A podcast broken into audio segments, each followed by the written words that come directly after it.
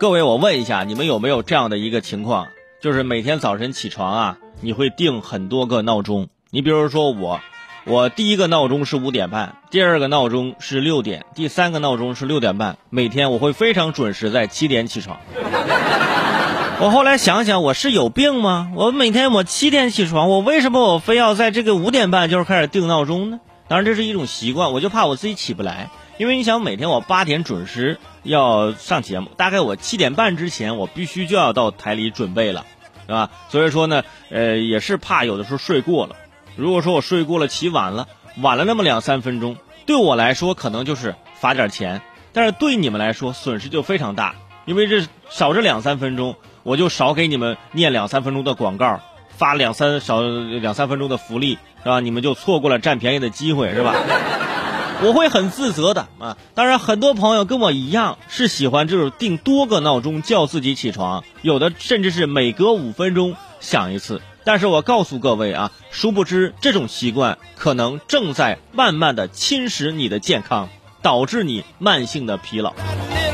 最近，美国哈佛大学有一项研究表明，说如果反复惊醒又睡下，惊醒又睡下，惊醒又睡下，人体就会分泌一种名为叫做腺苷的激素，使人感到疲倦，难以清醒。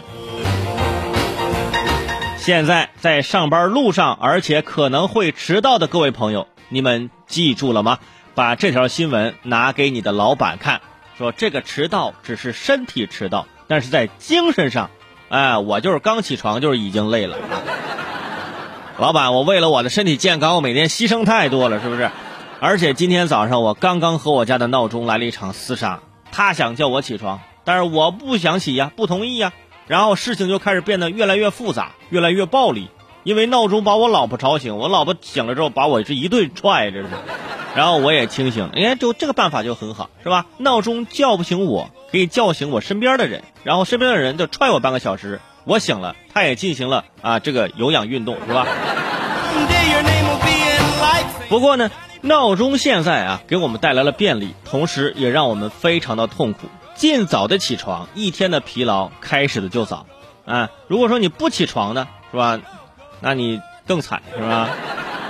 我查了一下啊，这个慢性疲劳综合征主要的症状就是疲劳，可能伴有咽喉痛、淋巴结疼痛、肌肉无力、酸痛、关节痛、头痛、睡眠障碍、健忘、注意力不集中等等。你看，读这个症状，我还以为我在念自己的病历呢，真的跟我那病历本上简直是一字不差，一模一样。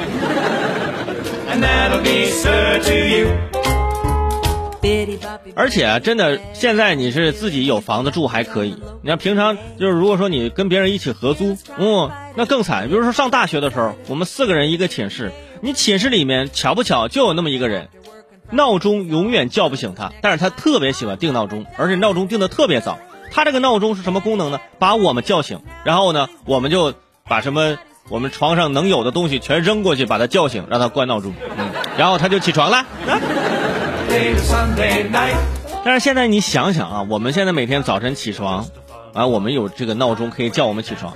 那在古代古时候，那时候没有闹钟，说大家怎么去起床呢？是天天睡到自然醒，嗯，还是怎么样？有朋友说，不是有公鸡打鸣吗？不是家家户户都有公鸡的，啊，就是我们现在每天挣扎着不想起床，在闹钟没被发明之前，勤劳、智慧、勇敢的人类。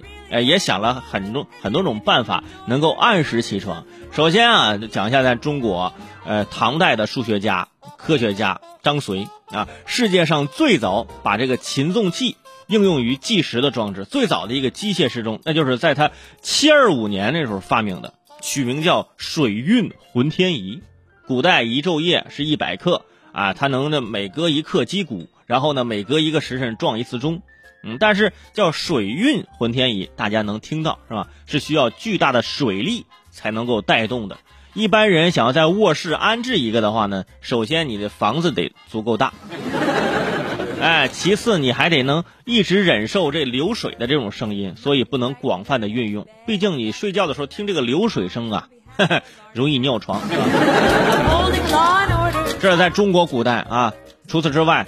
可在国外看一看，在美国原住居民印第安人有一个种族叫苏族，这个族群里的战士为了能够按时起床，靠的是严格控制睡觉之前的饮水量，达到睡不过头的效果。如果你没有起床，就会尿床。啊，这个意志力真是相相当坚定了。然后呢，呃，在第一次工业革命啊，到二十世纪三十年代期间啊。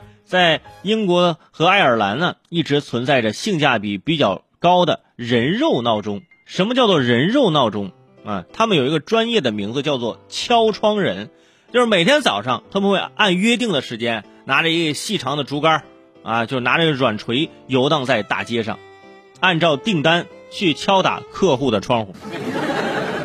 针对那些住在高层的窗户呢，他们还发明了豆子枪。就是从竹管里或软管里吹出这干豆子，把他们吵醒。嗯，你想想，是谁在敲打你窗？人家这是我上班呢，我就敲窗人。但是我也有一个问题，是吧？那敲窗人每天起很早要去叫醒那些睡觉的人，那谁又来叫醒这些敲窗人？不至于不睡觉吧？是吧？后来我一查，的确还真有，就是叫醒这些敲窗人的呢。是他们上一层还有这敲窗人负责叫醒他们，至于上一层敲窗人怎么起床的，可能还有上上层敲窗人。你看，这个大循环。其实说白了，就像现在酒店的啊，这个早起的这个呃叫你起床的这个服务是吧？一个电话给你打过来，先生起床了是吧？我们酒店的早餐是在几点到几点啊？是吧？在六点到十点钟。真的跟各位说句实话啊，我从来就没有吃过酒店的早餐，不是说因为不好吃啊，有些根本就起不来，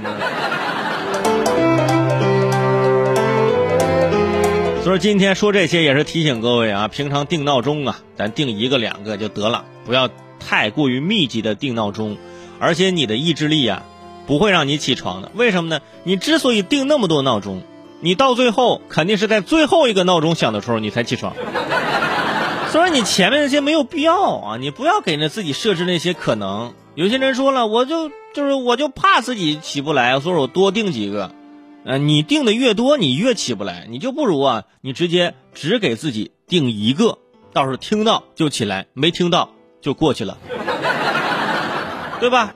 但是过去了之后，你那个睡眠肯定是很踏实的。虽然说你在重新醒来之后会非常的沮丧，可能会迟到，可能会罚款，但是那会儿的睡眠。质量还是比较高的，哎，这个是拿钱，金钱是无法买到的嘛。